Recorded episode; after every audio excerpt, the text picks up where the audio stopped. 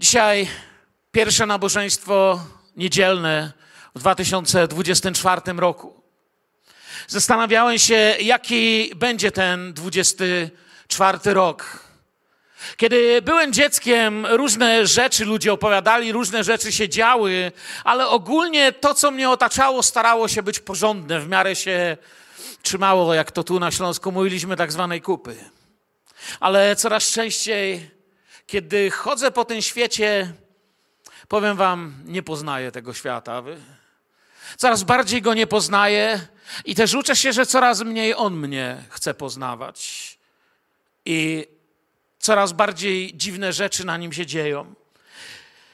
Myślę, że 24 rok, 2024 rok będzie rokiem, gdzie kolejne wiadomości wojenne będą docierać.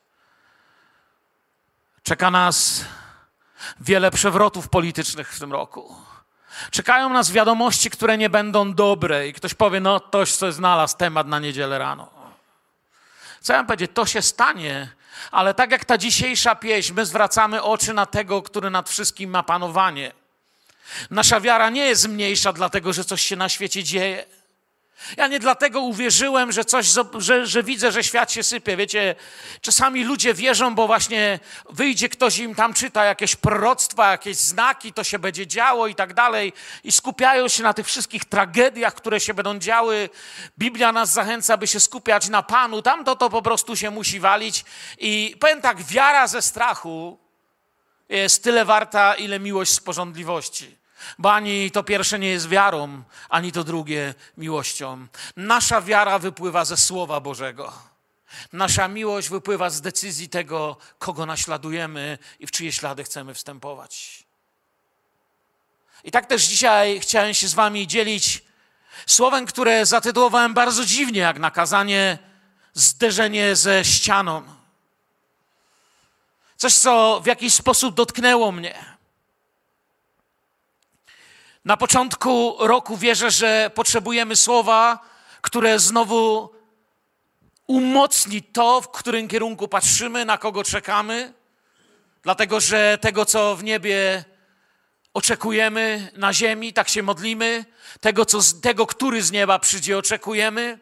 Taka jest nasza wiara. Ewangelia Łukasza, 21 rozdział, jest takim ostrzeżeniem, 34, 35 werset. Dzisiaj, wiecie, będzie dużo, dużo wersetów. I ktokolwiek tam przestawia te wersety, nie zdążyłem zobaczyć, kto to jest dzisiaj, to dziękuję tej osobie, bo ma dzisiaj dużo wersetów. I ja staram się, żeby ich zawsze było dużo, kiedy głoszę, żebyście byli przepojeni Słowem Bożym, żeby ono było przed wami, przyjaciele, żeby mówiło razem z kaznodzieją. Wiecie, czasami tak ludzie myślą, wyszedł na, na, na kazanie, będzie kazanie, będzie nabożeństwo, nie? Pamiętajmy, że mamy osoby za kamerami, dzięki nim ci z Was tu są online, widzicie? Mamy osoby, które wyświetlają, grają. Mamy ochronę, która pilnuje parkingów, korytarzy i całego naszego obiektu w czasie nabożeństwa chodzą.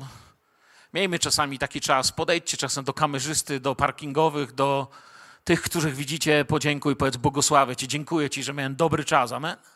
To są wszystko służby. Wracamy do słowa Ewangelia Łukasza 21, 34, 35.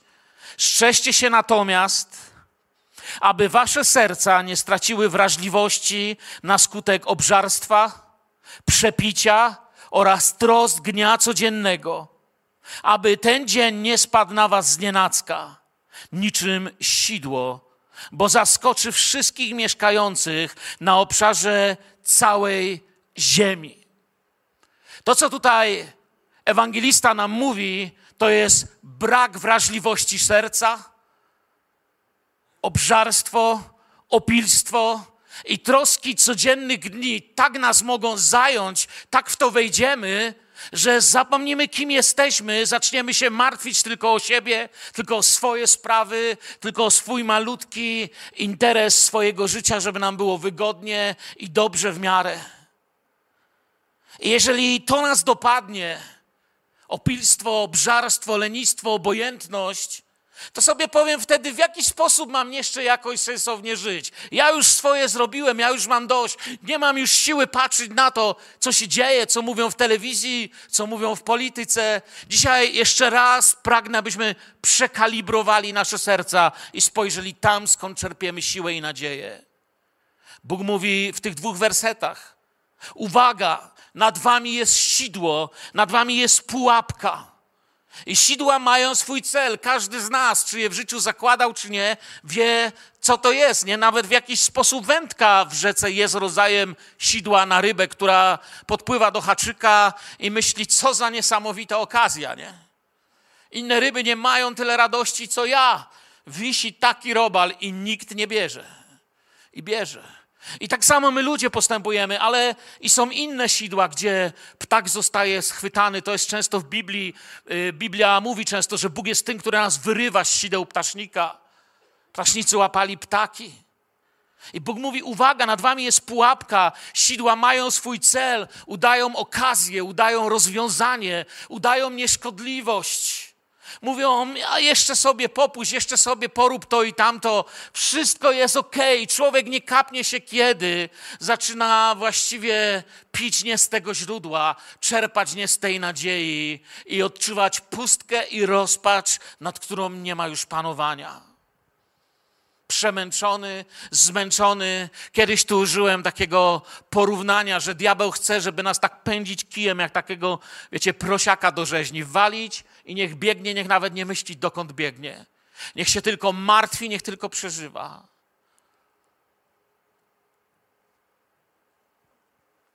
Jeśli chodzi o takie przemęczenie, strach, rozbicie, czuję, że właściwie coś mogę powiedzieć, bo, bo byłem w tym miejscu. Byłem w miejscu, gdzie służyłem na pełnych obrotach. Wiecie, jak samochód, który ma strzałkę ciągle na tym czerwonym obrotomierzu. Kiedyś widziałem eksperyment w telewizji, gdzie gościu trzymał na tym czerwonym po prostu cały czas. Po jakimś czasie zaświeciły się kontrolki, po pewnym momencie po prostu wszystko strzeliło. Tam chodziło o sprawy motoryzacyjne. Pomyślałem sobie o nas. O ludziach żyjących w tym czasie, gdy czasami zapominamy, skąd czerpiemy siłę i skąd czerpiemy natchnienie. Byłem w tym miejscu. Niektórzy z Was do dzisiaj modlicie się o mnie, bo wiecie, że nadal zmakam się, że też nie jestem wolny od słabości, że chodzi mnie i nadal muszę przyjmować lekarstwa po tym, co kiedyś tam dawno przeżyłem. Ale byłem w tym miejscu, kiedy obudziłem się rano i mój obrotościomierz spadł bardzo nisko i zaświeciły się wszystkie kontrolki. Nieraz tu dzieliłem się moim świadectwem dla tych, co nie słyszeli, powiem krótko. Obudziłem się rano i nie wiedziałem, gdzie mieszkam, nie wiedziałem, jak się nazywam. Przyglądałem się dziwnie mojej żonie i ludziom, którzy byli koło mnie. Nie mogłem, niczego nie rozumiałem, gdzie jestem. Opowiadałem bardzo dziwne rzeczy w szpitalu. Nawet lekarz się martwił i mówił do żony, że się martwi tym, co opowiadam. Ona mu powiedziała, to jest prawda, co on mówi. Gdzieś, gdzieś, gdzieś zupełnie wpadłem do jakiejś dziury. Myślałem, że kiedy wypuścili mnie ze szpitala, że to jest koniec, ale właściwie jeszcze wszystko gorsze było. Wyjeżdżałem z domu. Prosiłem moją żonę, pozwól mi wyjechać. Jechałem w góry. Wyszedłem wysoko na szyndzielnię, a potem poszedłem dalej w kierunku Klimczoka. Zszedłem ze szlaku i na długi czas udałem się na takie miejsce, gdzie chyba już nikt nie chodzi, z dala od szlaku. Usiadłem na upiłowanym wielkim pniu drzewa. Był na tyle duży, że mogłem na nim po prostu wygodnie jak na krześle siedzieć. Siedziałem, mówiłem, Boże, cały się trzęsę, cały się boję. Jestem cały rozbity. Wiem, że może dla niektórych z Was dzisiaj to jest szokiem, że ja, nazywacie mnie pastor. Chcę Wam powiedzieć, zanim jestem pastorem, jestem Waszym bratem. Zanim jestem kimś, o kim pomyślicie, wow, pastor, chcę Wam powiedzieć, jestem bratem niosącym te same słabości, co my wszyscy. To On jest królem, On jest Panem, On jest lekarzem.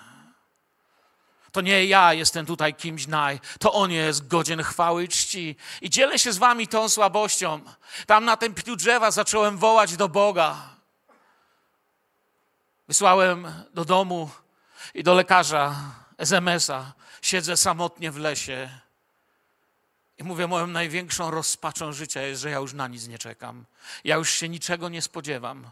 Ja już niczego więcej nie chcę. Nie jestem w stanie unieść ran i bólu i rozbicia, które we mnie było. Medycyna miała na to swoją nazwę. Na koniec wszystko to się wzbiegło w tej nazwie zapalenie mózgu. 18 tabletek trzy razy dziennie.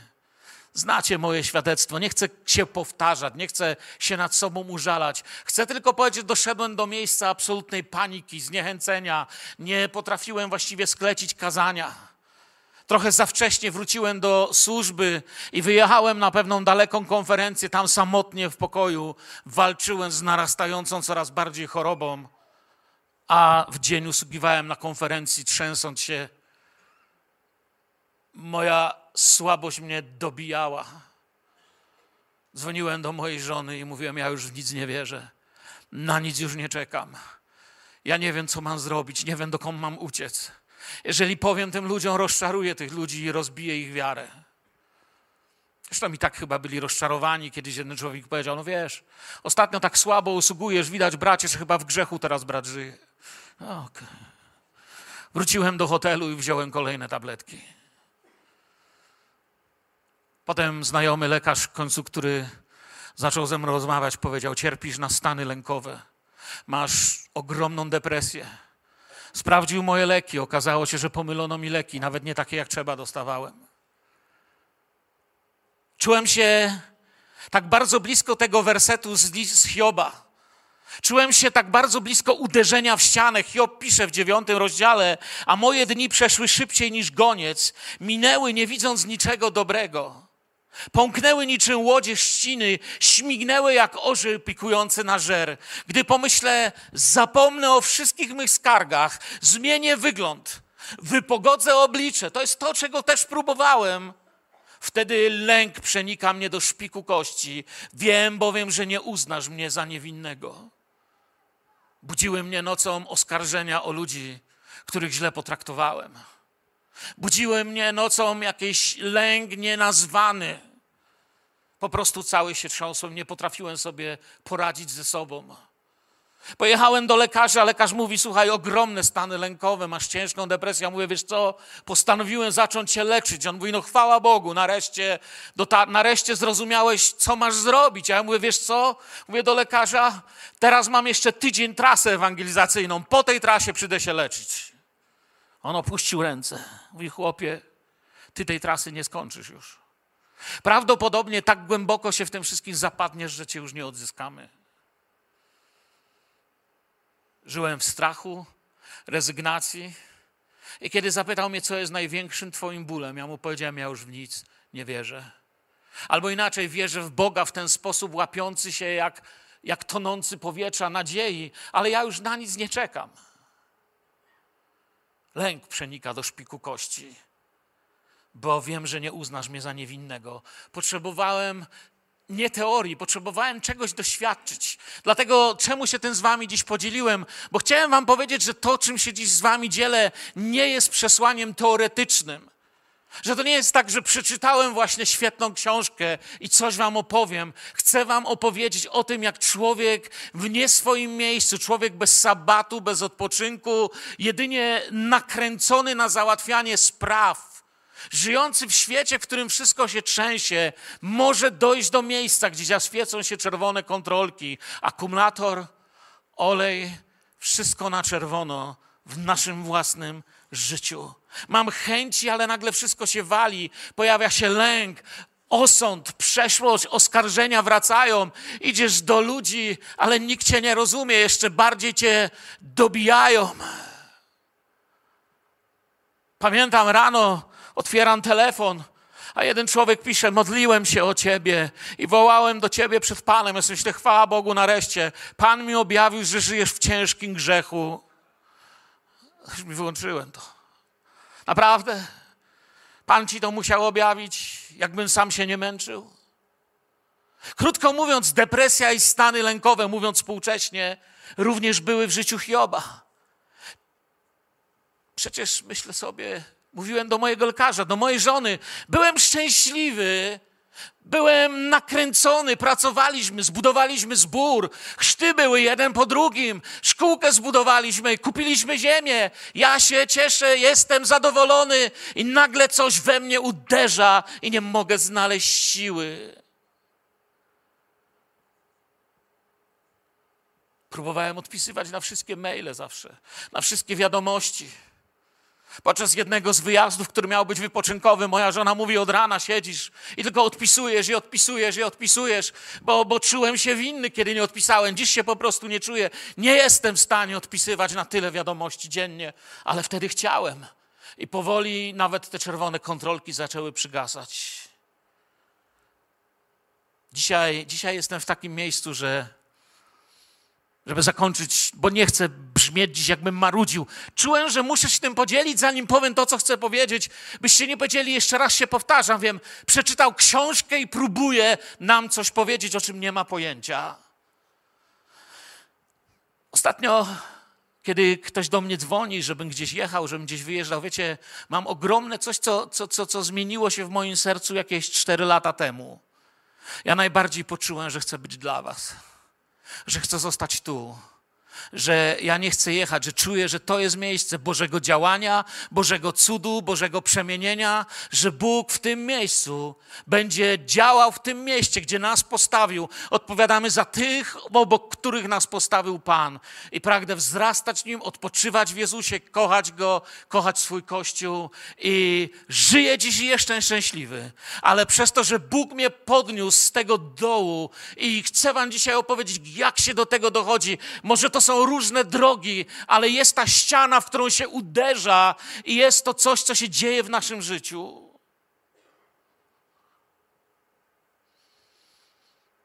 Końcem jakby tego wstrząsu był mój telefon do Gosi.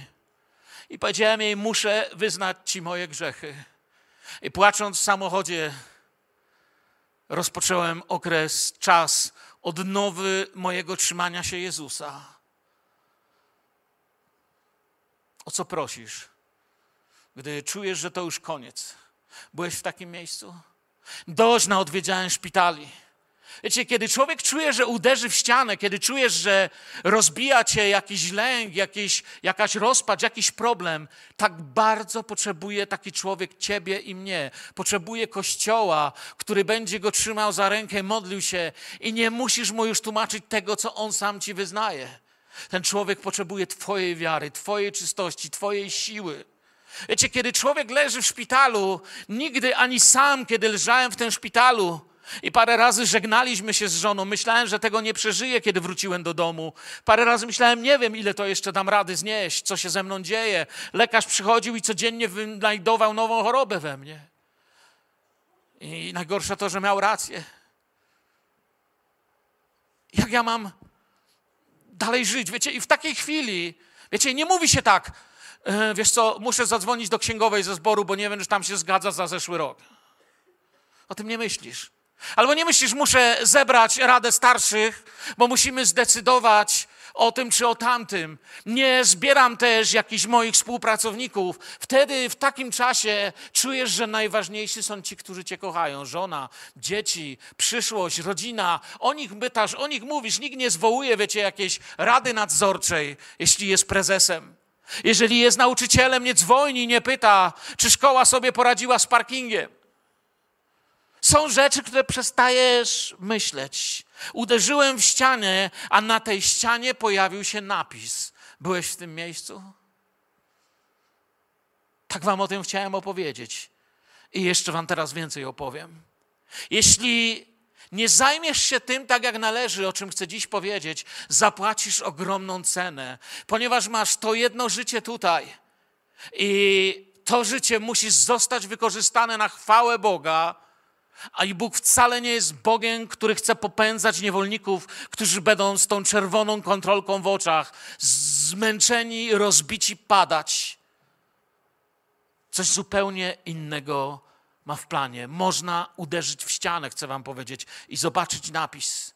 Księga Daniela niezwykle o tym opowiada. Ja wiem, że z tego fragmentu, z piątego rozdziału już usługiwałem, ale tam wtedy mówiłem wam bardziej egzegezę tej księgi, jej historyczność. Dziś chcę, dziś będzie mniej egzegezy, mniej hermeneutyki, a więcej typologii. Daniela, piąty rozdział, pierwszy, drugi werset mówi: Król Belsazar urządził wielką ucztę dla tysiąca swoich dostojników w ich towarzystwie pił wino. A gdy Belsazar był już pod działaniem wina, rozkazał przynieść złote i srebrne naczynia, które jego ojciec Nebukadnesar sprowadził ze świątyni w Jerozolimie, tak by z nich pił król i jego dostojnicy, jego żony i nałożnice. Oczywiście w tym miejscu to, co robi, szydzi z Boga. Bóg nie przeznaczył tych rzeczy do tego, co On chciał i Bóg nie da z siebie szydzić. Pamiętajmy o tym. I czytamy dalej. Przyniesiono więc złote naczynia, które swego czasu zabrano ze świątyni z domu Bożego w Jerozolimie i pili z nich król, jego dostojnicy, królewskie żony i nałożnice. Gdyby był tam Nebukadnezar, czy jak go nazywamy inaczej, Nabuchodonozor, w życiu by się na to nie zgodził. Wiemy, że jeżeli studujemy życie Nebukadnezara, króla babilońskiego, to jego życie zaczyna się od tego, że widzi jakichś hebrajskich niewolników, którzy mają tam jakiegoś tam swojego Boga. Powoli widać w miarę różnych cudów, jak odkrywa, że jest to Bóg Izraela, jak odkrywa, że jest to Bóg Szadraka, Myszaka i Abednego. Jak wiecie, staje się religijny i krzyczy każdy, kto coś powie przeciw temu Bogu, normalnie go posiekam. Tyle to nawet my potrafimy. Ale potem na sam koniec, kiedy wychodzi brudny z lasu po swojej ciężkiej chorobie, potem kiedy jadł trawę, kiedy cały dwór się go wstydził, kiedy straże trzymały, żeby nikt nie zobaczył, bo to groziło przewrotem w kraju, wychodzi i czytamy w księdze Daniela potężne świadectwo. Nie mamy czasu dziś tego wszystkiego czytać. Teraz ja, nareszcie doszedł, teraz on. Teraz ja, Nabuchodonozor. I zaczyna opowiadać o tym, co się stało w jego życiu. Trwa wesoła zabawa Belsazara. Trwa czas szyderstwa i wykorzystania tego, co było do, powołane dla służby do Boga. Całe towarzystwo ma świetny czas. I czasem właśnie tak może być w życiu człowieka, że mamy jakiś talent, mamy coś, co Bóg włożył w nasze życie i świetnie się tym bawimy, tylko tyle, że nie na swoim miejscu nie w swoim czasie. Całe towarzystwo ma świetny czas. No i właściwie patrząc nawet na, na, na, na niego, można mógłby odpowiedzieć, no i, no i co takiego Pan Bóg zrobił? No. No bawimy się dobrze, wykorzystuję to, no przecież to jest bardzo pobożne, co robię, to, to są rzeczy ze świątyni, to jest, to jest chrześcijańskie, wiecie, jeszcze trochę to będą chrześcijańskie piwo produkować w naszych czasach. Oczywiście pewną przenośnie używam, nie łapcie mnie tu historycznie za słowo. Tylko jego dziadek Nebukadnezar wierzył. On wiedział, co to znaczy, wiedział, kim jest Bóg i przekazał to całemu dworowi, Przekazał o tym, wiecie, ich poznanie było takie, jakie było. To nie byli prorocy, to nie byli Żydzi, to nie był naród, który poznał Jahwe, ale coś tem, w tym pogańskiej głowie zrozumiał, że Bóg jest kimś więcej, że to, co Bóg daje, to nie jest byle co. Ale tam pisze w Daniela 5:4, pili wino i wysławiali bogów ze złota, srebra, miedzi, żelaza, drewna i kamienia. Innymi słowami byli w tym samym stanie, w którym może być świat, a razem ze światem ty. Świat, zobaczcie, wysławiali bogów czego? Złoto, srebro, miedź, żelazo, drewno, czyli cały nasz dorobek, to za co ludzie zabijają, zdradzają, porzucają dzieci, żony i mężów. To, o co się biją, to, o co są gotowi nienawidzić i sądzić się i, i, i siać nienawiść, to są ich bogowie, ich rzeczy. I my, chrześcijanie, my, naśladowcy Jezusa, zapomniawszy, do czego jesteśmy powołani, zapomniawszy, jak spędzać czas ze Słowem i z Panem, możemy wdać się w tą samą ich zabawę, pijani winem Biblia mówi, do czego prowadzi takie pijaństwo i czym się kończy. Oto cały nasz dorobek życia, ja mam tyle, ile chcę i zrobię z tym, co chcę. To jest moje. Pokażę innym, co mam. Jest fajnie. Może kiedyś pomyślimy o tym, właściwie czyje to jest i czemu to mam, ale dziś, dziś pokażę, kim ja jestem. I teraz pojawia się to słowo. Mam dziś przesłanie dla ciebie. Jeżeli żyjesz niedbałym życiem, bez czytania Słowa Bożego rano i wieczór, jeżeli nadal bawisz się ze swoimi grzechami i ciągle wracasz do nich i czekasz, aż Pan Bóg da ci siłę, żeby przestać go obrażać, zupełnie nie zrozumiawszy tego, co pochodzi ze Słowa Bożego, jeżeli żyjemy sobie lekko, to pojawi się pewne słowo, które zawsze pojawia się w życiu beztroskiego chrześcijanina, zaniedbanego, całkowicie oddaniem się, może nawet i religijnym rzeczom, ale zupełnie tego, który zapomniał o mocy Ducha Świętego, o naśladowaniu Jezusa, z którego czerpiemy. Wiecie, jakie to jest słowo? To jest słowo trwa zabawa, wszystko jest pięknie, działam, budowałem kościółek, y, głosiłem kazania, zużywałem się, było niedziałek, wtorek, środa, czwartek, piątek, sobota, niedziela, poniedziałek, wtorek, środa, czwartek, sobota, niedziela, bez odpoczynku, bez wytchnienia, działać, zapomniałem o nim, a bardziej widziałem to, co dla niego, tak jakby on coś ode mnie potrzebował. Albo można się tak bawić, że nawet odchodziłem.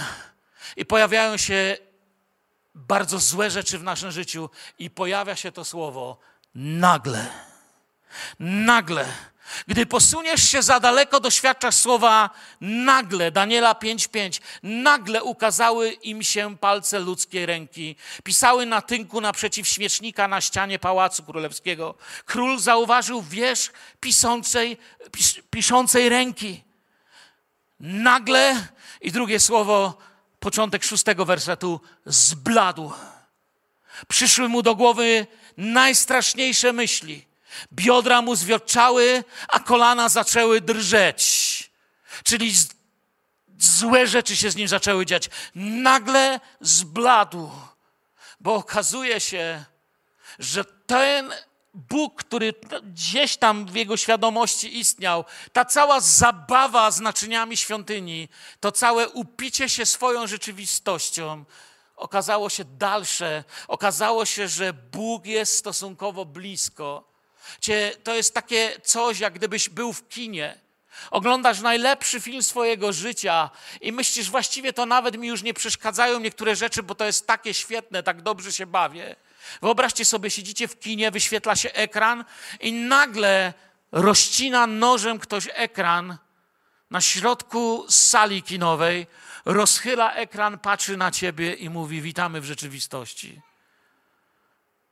I tak ludzie czasem idą do lekarza i wracają z kartką: Witamy w rzeczywistości, strzelają w ścianę. Miałem znajomego, który nie miał na nic czasu, bo miał taki ważny biznes Potem musiał mieć czas na chemię, bo musiał na nią jeździć do odległego miasta. Miałem ludzi, którzy nie mieli na nic czasu, którzy mieli te pozory pobożności, ale upili się winem tej rzeczywistości. Bawili się tym, co miało być święte i świetnie się tym bawili. Uważali, że tam, no nawet, no to, to, to najwyżej wyznam, nie? Ale nagle Bóg okazuje się stosunkowo blisko. Belsazarowi ktoś rozcina ekran w połowie fajnego filmu i mówi: Dzień dobry. I nagle się okazuje, jestem tylko w kinie. Rzeczywistość jest gdzie indziej, jestem tylko na świecie. Rzeczywistość jest gdzie indziej. Bóg czasami przebudzi człowieka z upicia się światem, z upicia się działalnością, śmiercią. Król popełni błąd. Bo kiedy to się stanie, król nie, nie, popełni, nie, nie zachowa się tak jak Dawid, ale gdzie ich dwóch porównywać, tyrana wschodniego króla z Dawidem, mężem Bożym, ale zrobi największy błąd, uzna, że on wie, on, on może zapłacić, tylko mu to wyjaśnijcie. Król popełni błąd, my możemy go uniknąć. Jego odpowiedź była oparta na świecie, w którym tonie. Opierał się na wodzie, w której sam tonął. Tonąc w oceanie, zaczął wzywać oceanografa zamiast ratownika. Tonąc w wodzie, nie wzywam kogoś, kto jest hydrologiem, tylko potrzebuję ratownika. Szczególnie, że możesz wezwać kogoś, kto się zna. On nie wzywa. On mówi, załatwcie mi kogoś, ja, ja płacę, nie? Król jest skupiony na swoim ego. I w siódmym wersecie mówi, sprowadzić tu czarowników, mędrców chaldejskich i jasnowidzów. Zawołał przerażony. Sprowadźcie tych, z którymi zawsze to robiłem. Oni się znają. A kiedy już przyszli, obiecał, że ktokolwiek przeczyta to pismo i poda jego wykład, zostanie odziany w purpurę, włożą mu złoty łańcuch na szyję i będzie rządził jako trzeci w królestwie. Mam problem, pójdę tam, gdzie zawsze szedłem. Pójdę tam, gdzie zawsze chodziłem. Pójdę i zrobię to, co zawsze robiłem. Oni się przecież znają. Spogląda na swoich czarowników i magów, mówi: Wiecie, kim jestem? Ja mam możliwości ale możecie się dziś podłączyć. Ja płacę. Chcę Wam powiedzieć bardzo ważną rzecz. Poszukiwanie u świata odpowiedzi na duchowe pytania prowadzi do upadku i zwiedzenia. Nie znajdziesz w telewizji, nie znajdziesz w polityce i w publicystyce naszych czasów odpowiedzi na to, co środkiem nocy nie pozwala ci spać na to, co sprawia, że jesteś tu już tyle lat i nie możesz zacząć żadnej służby, bo jesteś ciągle tak z sobą zajęty. Swoim obrażalstwem, swoją oceną sytuacji, że już żesztywniałeś i nie zegniesz się do służby dla innych. Nie znajdziesz odpowiedzi, jeśli słuchaj, będziesz dalej bezsilny, myśląc, że możesz zapłacić. Czy czekasz aż uderzysz w ścianę, aż zobaczysz napis, a może jesteś dziś tu w miejscu, że widzisz ten napis. Jak długo jeszcze całe chrześcijaństwo będzie się kręcić wokół tego ja? Poszukiwanie odpowiedzi u świata na duchowe pytania prowadzi do upadku, do zwiedzenia. I ósmy werset mówi, że wszyscy mędrcy królewscy zbliżyli się zatem, ale pisma odczytać nie mogli, nie mogli też królowi wyjaśnić jego znaczenia, bo oni nie są w stanie ogarnąć znaczenia tego, o czym mówi Bóg. Ani historycznie, ani duchowo, ani w przenośni, ani filozoficznie, w żaden sposób. Wtedy król Belsazar, mówi dziewiąty werset, tym bardziej się przestraszył. Twarz mu posiniała, a jego dostojnicy stali w zakłopotaniu. Bał się, bo mówi sobie tak, przecież nic nie działa. Wszystko, co znałem, nazbierali z wszystkich religii, wiecie, Babilona. Oni właściwie akceptowali wszystko. Nazbierali z wszystkich mądrości. Nazbierali z wszystkich tradycji. Przeczytał mądre księgi. Mało tego, Słowo Boże nam to objawia, że również przeczytał pisma swojego dziadka. Przeczytał kroniki swojego dziadka, to co tam pisało. Świat nie odpowie na Twoje pytania, bo nie ma na nie odpowiedzi. Te pytania zadaje niebo i tylko niebo w Twoim imieniu może na te pytania odpowiedzieć dla Ciebie. Stworzenie nie może odpowiedzieć na pytania Stwórcy,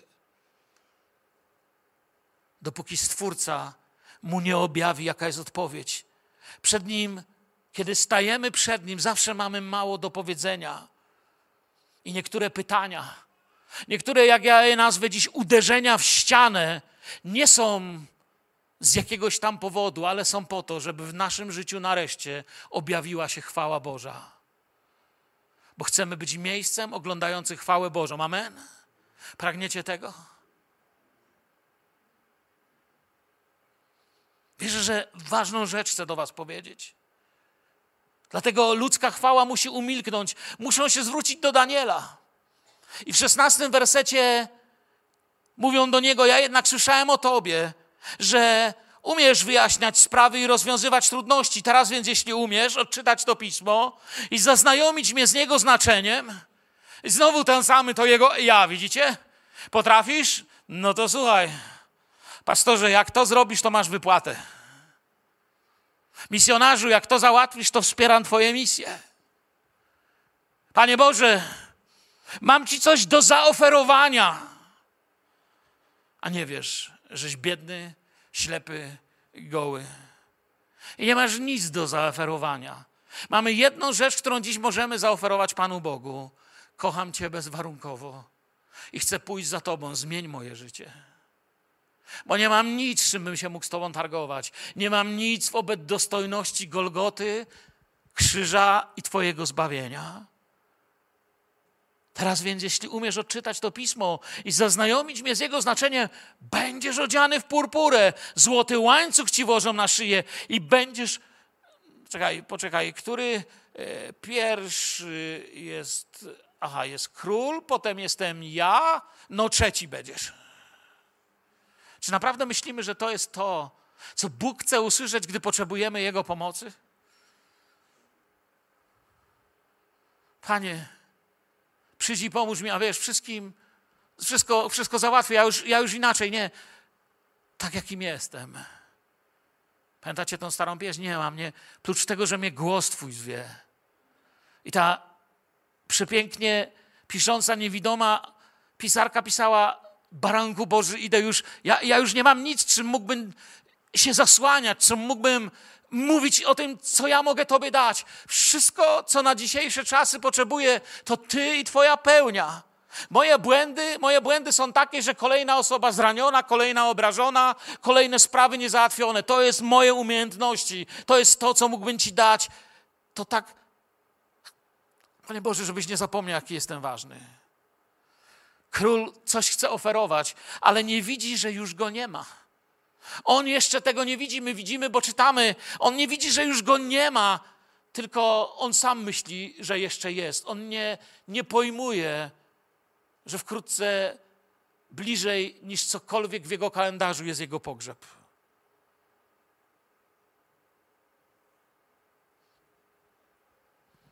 Twoja rodzina, Twój biznes, Twoje sprawy. Czy chcemy je podporządkować Panu?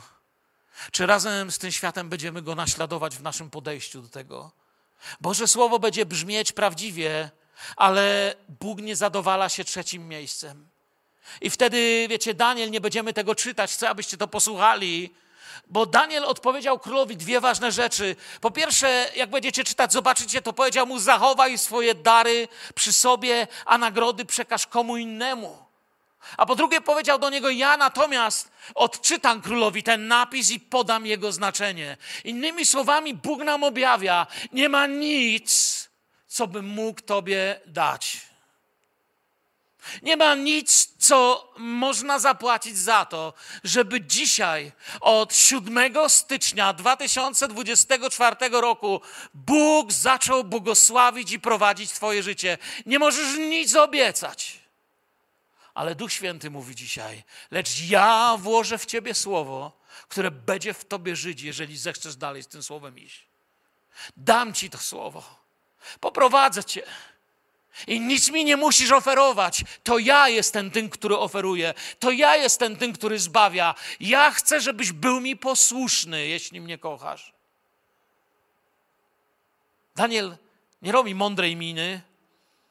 Nie patrzy na tekst, nie mówi, hmm, wydaje mi się. Nie, on mówi, ja wiem, co to jest. Odpowiada królowi, co przeżył, opowiada mu wtedy, co przeżył Nabuchodonozor. Jeżeli będziecie czytać ten rozdział, zobaczycie tam, jak on mu mówi: Królu, ty sobie posłuchaj tej historii. Bo Bóg Najwyższy dał Twojemu dziadkowi królestwo, dał mu wielkość, dał mu potęgę. Twoje pokolenia przed Wami były potężne i dostały od Boga łaskę i czas. Przed wielkością, której udzielił, drżały narody używał go i objawił się mu na swój sposób, jako poganinowi. Oczywiście tego Daniel nie powiedział, jakby tu nam upraszam. Ale przyszedł dzień, kiedy jego serce wbiło się w pychę. Stał w swoim domu, Nabuchodonozor spoglądał na to, co zrobił, mówi, ja to jednak jestem gość. Nie zdążył dwa razy zamrugać oczami. A już jadł kwiatki na łące i nie wiedział, kim jest zamęczył się na budowie tego swojego ego. Wypędzony spośród ludzi, a serce stało się niczym zwierzęce. Zwierzęce serce. To jest serce, które się martwi tylko, żeby jakoś przespać, jakoś zjeść i jakoś mieć święty spokój. To jest wszystkim, o czym myśli zając w lesie. Żeby mnie nikt nie zjadł, żebym miał spokój, żebym się przespał i coś, po prostu, żeby było jako tako, żeby się przeżyło i żeby się jeszcze dobrze dzień skończył. Karmiano go trawą jak bydło. I tu jest przepięknie napisane, jak będziecie czytać Księgę Daniela, że przekonał się, że Bóg Najwyższy ma władzę nad królestwami, ale główny problem jest objawiony w Daniela 5:22. A ty, jego synu Belsazarze, nie uniżyłeś swojego serca, pomimo że o tym wszystkim, co? Wiedziałeś. To jest to, do czego tu zmierzałem. Wiem, że może myślicie, że dzisiejsze kazanie jest pesymistyczne, ale nie musicie go tak odbierać. Jest pesymistyczne, jeżeli krążysz ciągle wokół swoich egoizmów. Jeżeli próbujesz żyć w kościele, jak się żyje w malutkiej wiosce, tego obgadać, tamtemu coś zrobić uprzejmość, a z tym nie gadam, bo go nie lubię. Jeżeli się otworzysz dziś na Boże działanie, Bóg pobłogosławi Twój dom, Twoje życie, Twoją rodzinę. Bóg nie chce dla ciebie nędzy, poprowadzi też twoje finanse, ale musisz po Bożemu je prowadzić. Bóg nie chce twojej, twojego upadku, da ci siłę, da ci radość wobec tego, co słyszysz. I to nie jest Ewangelia sukcesu, to jest Ewangelia Bożej obecności w naszym życiu. Ale Bóg nie da z siebie szydzić i używać tego, co dostałem dla Jego chwały, abym kręcił się wokół własnych egoizmów. Synu jego Belsazarze, nie uniżyłeś swojego serca, pomimo, że o tym wszystkim wiedziałeś. Ile razy zdarzało się wam upaść? Ktoś powie, chłopie, o czym ty dziś mówisz? A ja wiem, że wielu z nas upadło, chociaż wiedzieliśmy, zgadza się? Wiedzieliśmy sekundę po tym, co zrobiliśmy, że nie postąpiliśmy dobrze. Wiedzieliśmy sekundę po tym, co powiedzieliśmy, że wiedzieliśmy, że tak się nie mówi. Gdzie jest wtedy nasza nadzieja? A on po cichu odzywa się: Jeśli trwasz w słowie, słowo trwa w tobie. Dzieci, jeżeli kto zgrzeszy. Sam już tego nie załatwisz. Potrzebujesz orędownika. Orędownika mamy. Nie musisz jak Belsazar patrzeć, jak się rozsypuje twoja rodzina, firma, dom. Nie względu na to, co mówią wiadomości, Bóg ma z Tobą audiencję, Bóg ma z Tobą relację i On po swojemu to załatwi. To nie jest ważne, co myślał Babilon, ważne, co myślał Pan Bóg. To nie jest ważne, co myśli dziś ktokolwiek, oprócz tego, który nas chce podnosić do błogosławieństwa. Prawda brzmi dla naszej wolności, dla oddawania Bogu czci, a nie po to, żeby nas straszyć. Bóg nie chce Cię wystraszyć. Bóg chce Ci pokazać, jakie są konsekwencje i powiedzieć, że możesz iść Jego drogą i oddać Mu cześć. Jeśli wyprowadził naród z Egiptu, to wyprowadzi nas również z naszych błędów. Często to jest i nasz problem. Pozostajemy na poziomie wiedzy. Wiedza nie pomogła Babilonowi przestać być Babilonem. Daniel 5:24, dlatego on posłał ten dłoń aby wypisany został ten napis. Brzmi on tak: Mene, mene, tekel, uparsin. Dlatego Bóg dał ci szczelić w ścianę, królu. Dlatego czasem musimy szczelić w ścianę, aby przeczytać spokojnie napis, na który nie mieliśmy czasu. Napis, który jest Bożą prawdą odnośnie naszego życia. Oto co znaczy ten napis: Mene. Bóg policzył, policzone i doprowadzone do końca. Wbrew temu, co myślałeś, Bóg zwraca uwagę na to, co robisz. Bóg liczy dni i liczy rzeczy i słowa i myśli i zwraca uwagę na to, co robisz. Tekel. Tu najlepiej brzmi polskie słowo lekceważyć. Jesteś lekki, lekce waga, lekceważenie. Twoja wiara nie ma wagi. To nic nie waży, co ty wiesz bo nic z tym nie robisz. Bóg patrzy i widzi, że nic z tym nie robisz, bo Bóg waży wiarę i Perez, to nad czym dumnie zarządzałeś, właśnie ci się sypie. I jeżeli coś nie zrobisz, to wkrótce będzie tylko wspomnieniem. I oto jest dzień zbawienia. Dzień zbawienia nie jest potrzebny tym, którzy zbawienia nie potrzebują. Bo ci, którzy go nie potrzebują, słysząc o dniu zbawienia, go uwielbiają, a ci, którzy go potrzebują, słysząc o dniu zbawienia, mogą doświadczyć łaski. Możesz doświadczyć łaski, wolności i wyjść dzisiaj z tego nabożeństwa. Wolny od tego, co ciągle i ciągle i ciągle cię zniewala. Wolny. Bóg policzył, nasze dni są policzone. Panie, daj mi mądrości, poprowadź mnie w modlitwie. Mówi, poprowadzę Cię. Naucz nas liczyć dni nasze, abyśmy posiedli, psalm 90, werset 12, abyśmy posiedli co? Mądre serce. Panie, nie chcę być jak ten babiloński, pogański król. Teraz widzę, że Ty liczysz, że Ty patrzysz na to, co ja robię, kim jestem co ja mówię. Patrzysz na to, czy mówię przepraszam, czy mówię ciągle tylko ja, ja, ja. Znaleziony lekkim, lekceważącym. Hebrajczyków 3, pierwsza połowa drugiego wersetu. Jakże my ujdziemy cało, jeśli zlekceważymy tak wielkie zbawienie. Zostałeś zważony i znaleziony lekkim. Nie ma w tobie ciężaru tego, co tylko ja mogę w twoje życie położyć, mówi do niego Bóg. Tylko ja mogę położyć to, co ma przede mną wagę. Chcesz dostać to, co ma przede mną wagę? To teraz powiedz, Panie Jezu, powierzam Ci rzeczy, z którymi sobie nie radzę. I choćby mnie to miało boleć, już nie będę tego robił. Już nie będę za tym szedł. Będę z tym walczył i zmagał się, i kiedy to zrobię, znów to wyznam i znów to wyznam, ale wszystko we mnie, twórz we mnie serce czyste, jak mówiłem w tamtym tygodniu, bo ty, my z takim zbawcą mamy do czynienia.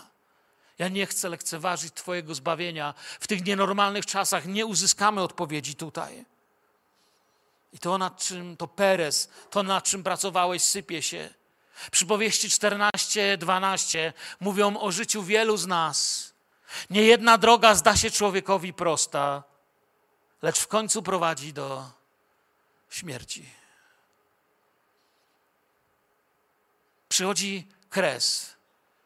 I cały wniosek z tego Belsazara i z tej historii dla ciebie i dla mnie jest taki, że Hebrajczyków 9:27 o tym mówi, że jak postanowione jest ludziom nas umrzeć, a potem sąd. I Bóg mówi: Ja liczę ja ważę.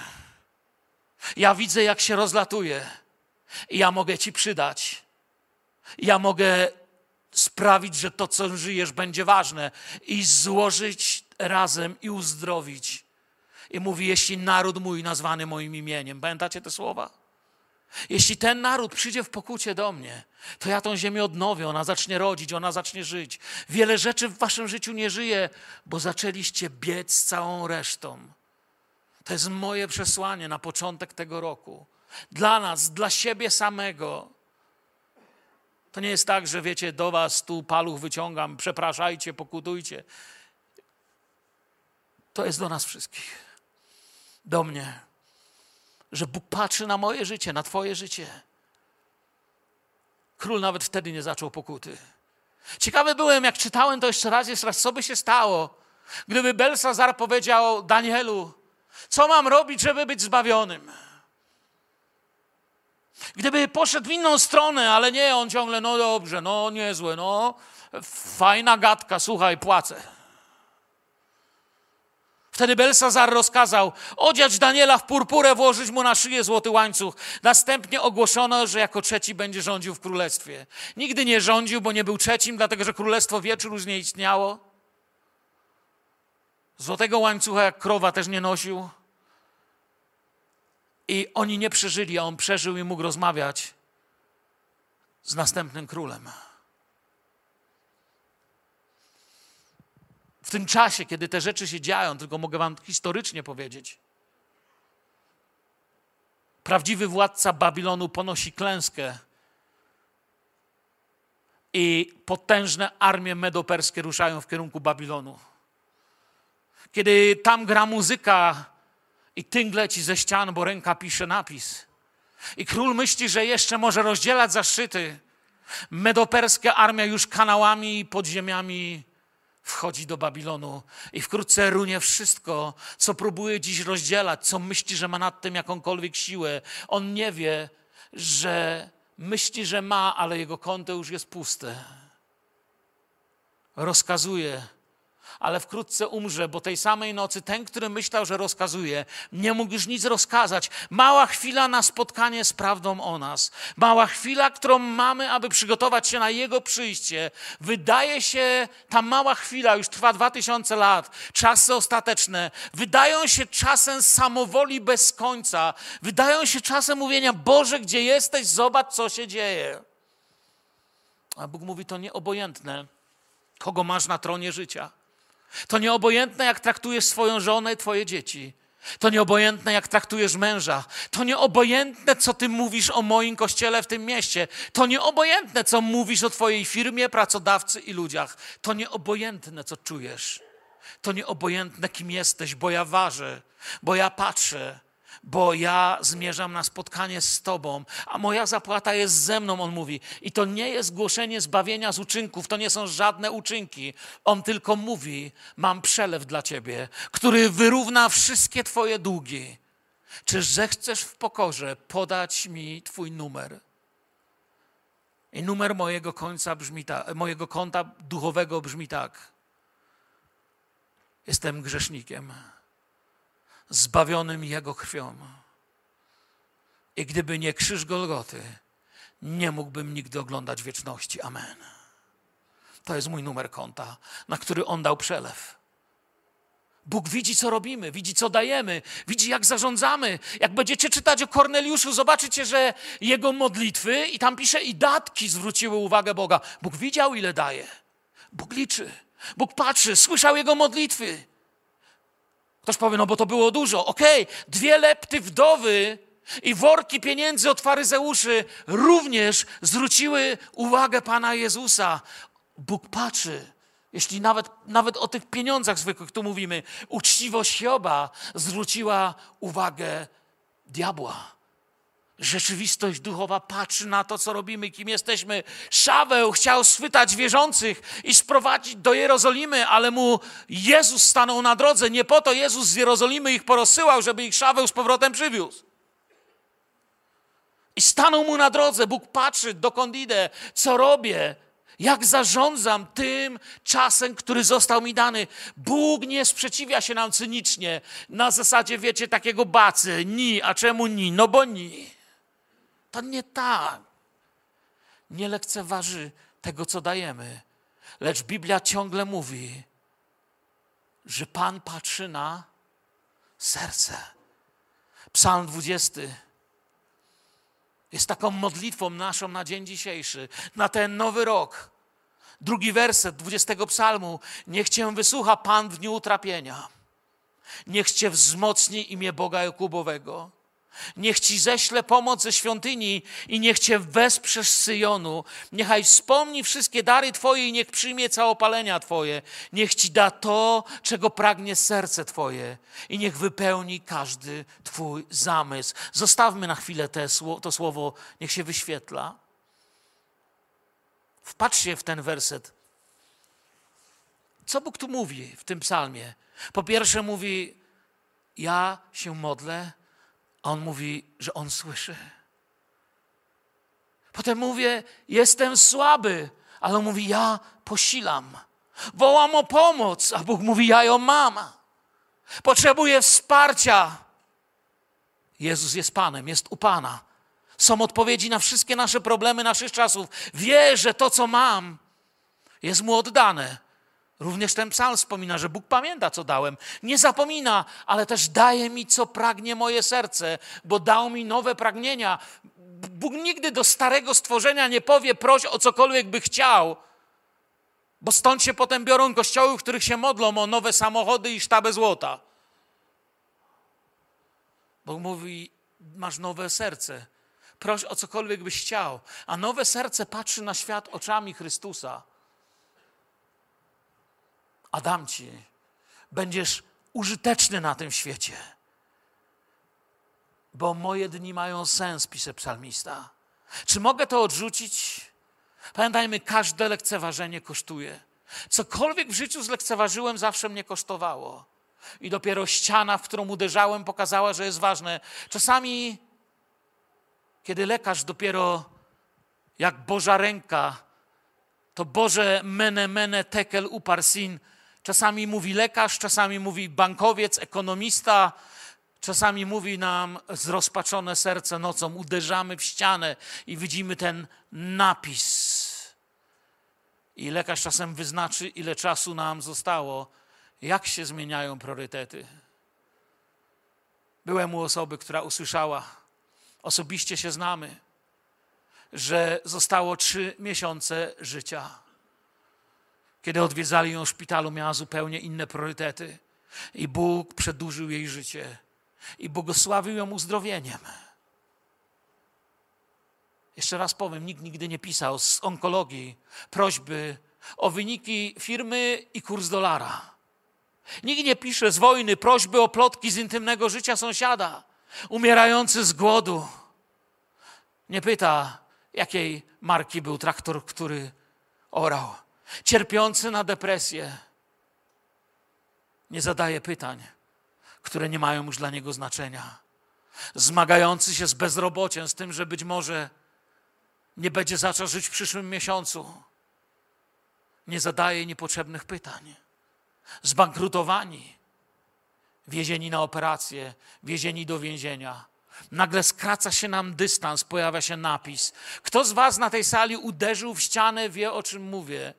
I wie, że to ostrzeżenie jest potrzebne dla wielu z nas. 2024 rok.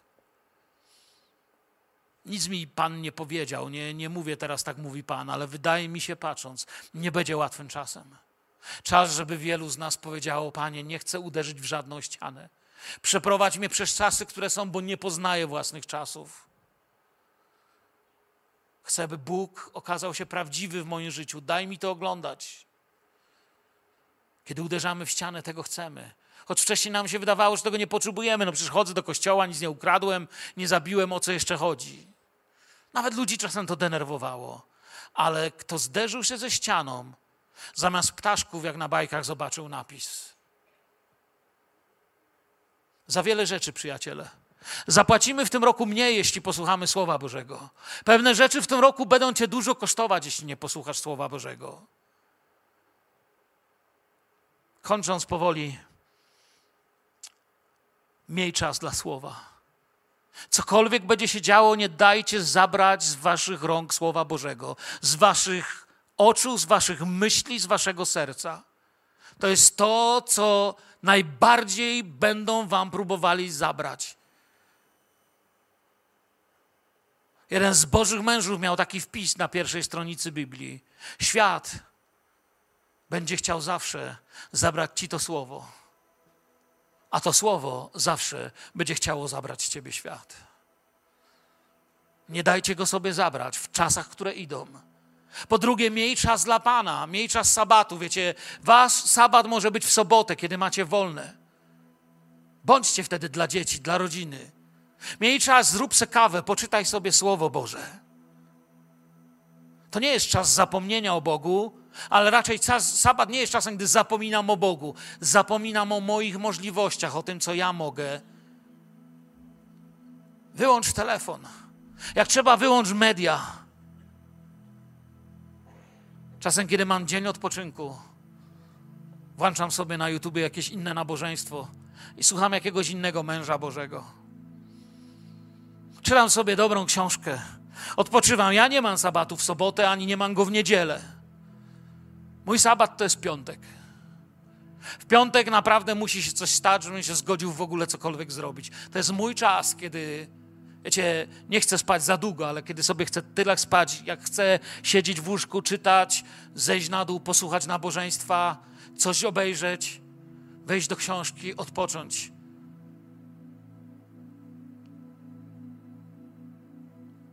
Miej czas odpoczynku, żebyś nie uderzył w ścianę. Pozwól Bogu, żebyś nim oddychał. On cię pośle w następny tydzień. Nie módl się pobożnymi słowami. Módl się słowami prawdziwymi. Mów Panu to, co naprawdę przeżywasz. Spędzaj z nim czas. Paweł zmierzał ku końcowi. Bez paniki i rozbicia nie był już tym człowiekiem, którego na początku Bóg zatrzymał w drodze do Damaszku. Teraz szedł już z Panem. I jedno zdanie ubiera wszystko w sens. Dzieje 20-24. Lecz o życiu moim mówić nie warto i nie przywiązuję do niego wagi.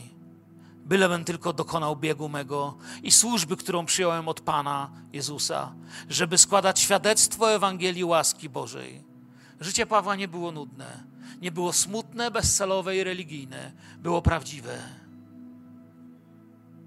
Jeśli nie wsłuchasz się to, w to, co ma dla ciebie Bóg, uderzysz w ścianę i zobaczysz napis.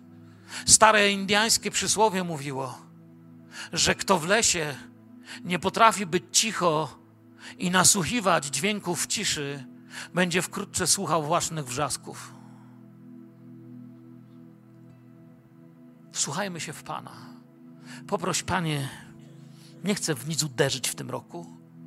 Nie chcę zobaczyć, że gdzieś rozpuściłem to, co mi dałeś. Moje zdrowie, mój czas, moje finanse, moją firmę, moje, moje, moje, moje cokolwiek jeszcze masz. To jest Jego. Wstańmy, przyjaciele, do modlitwy.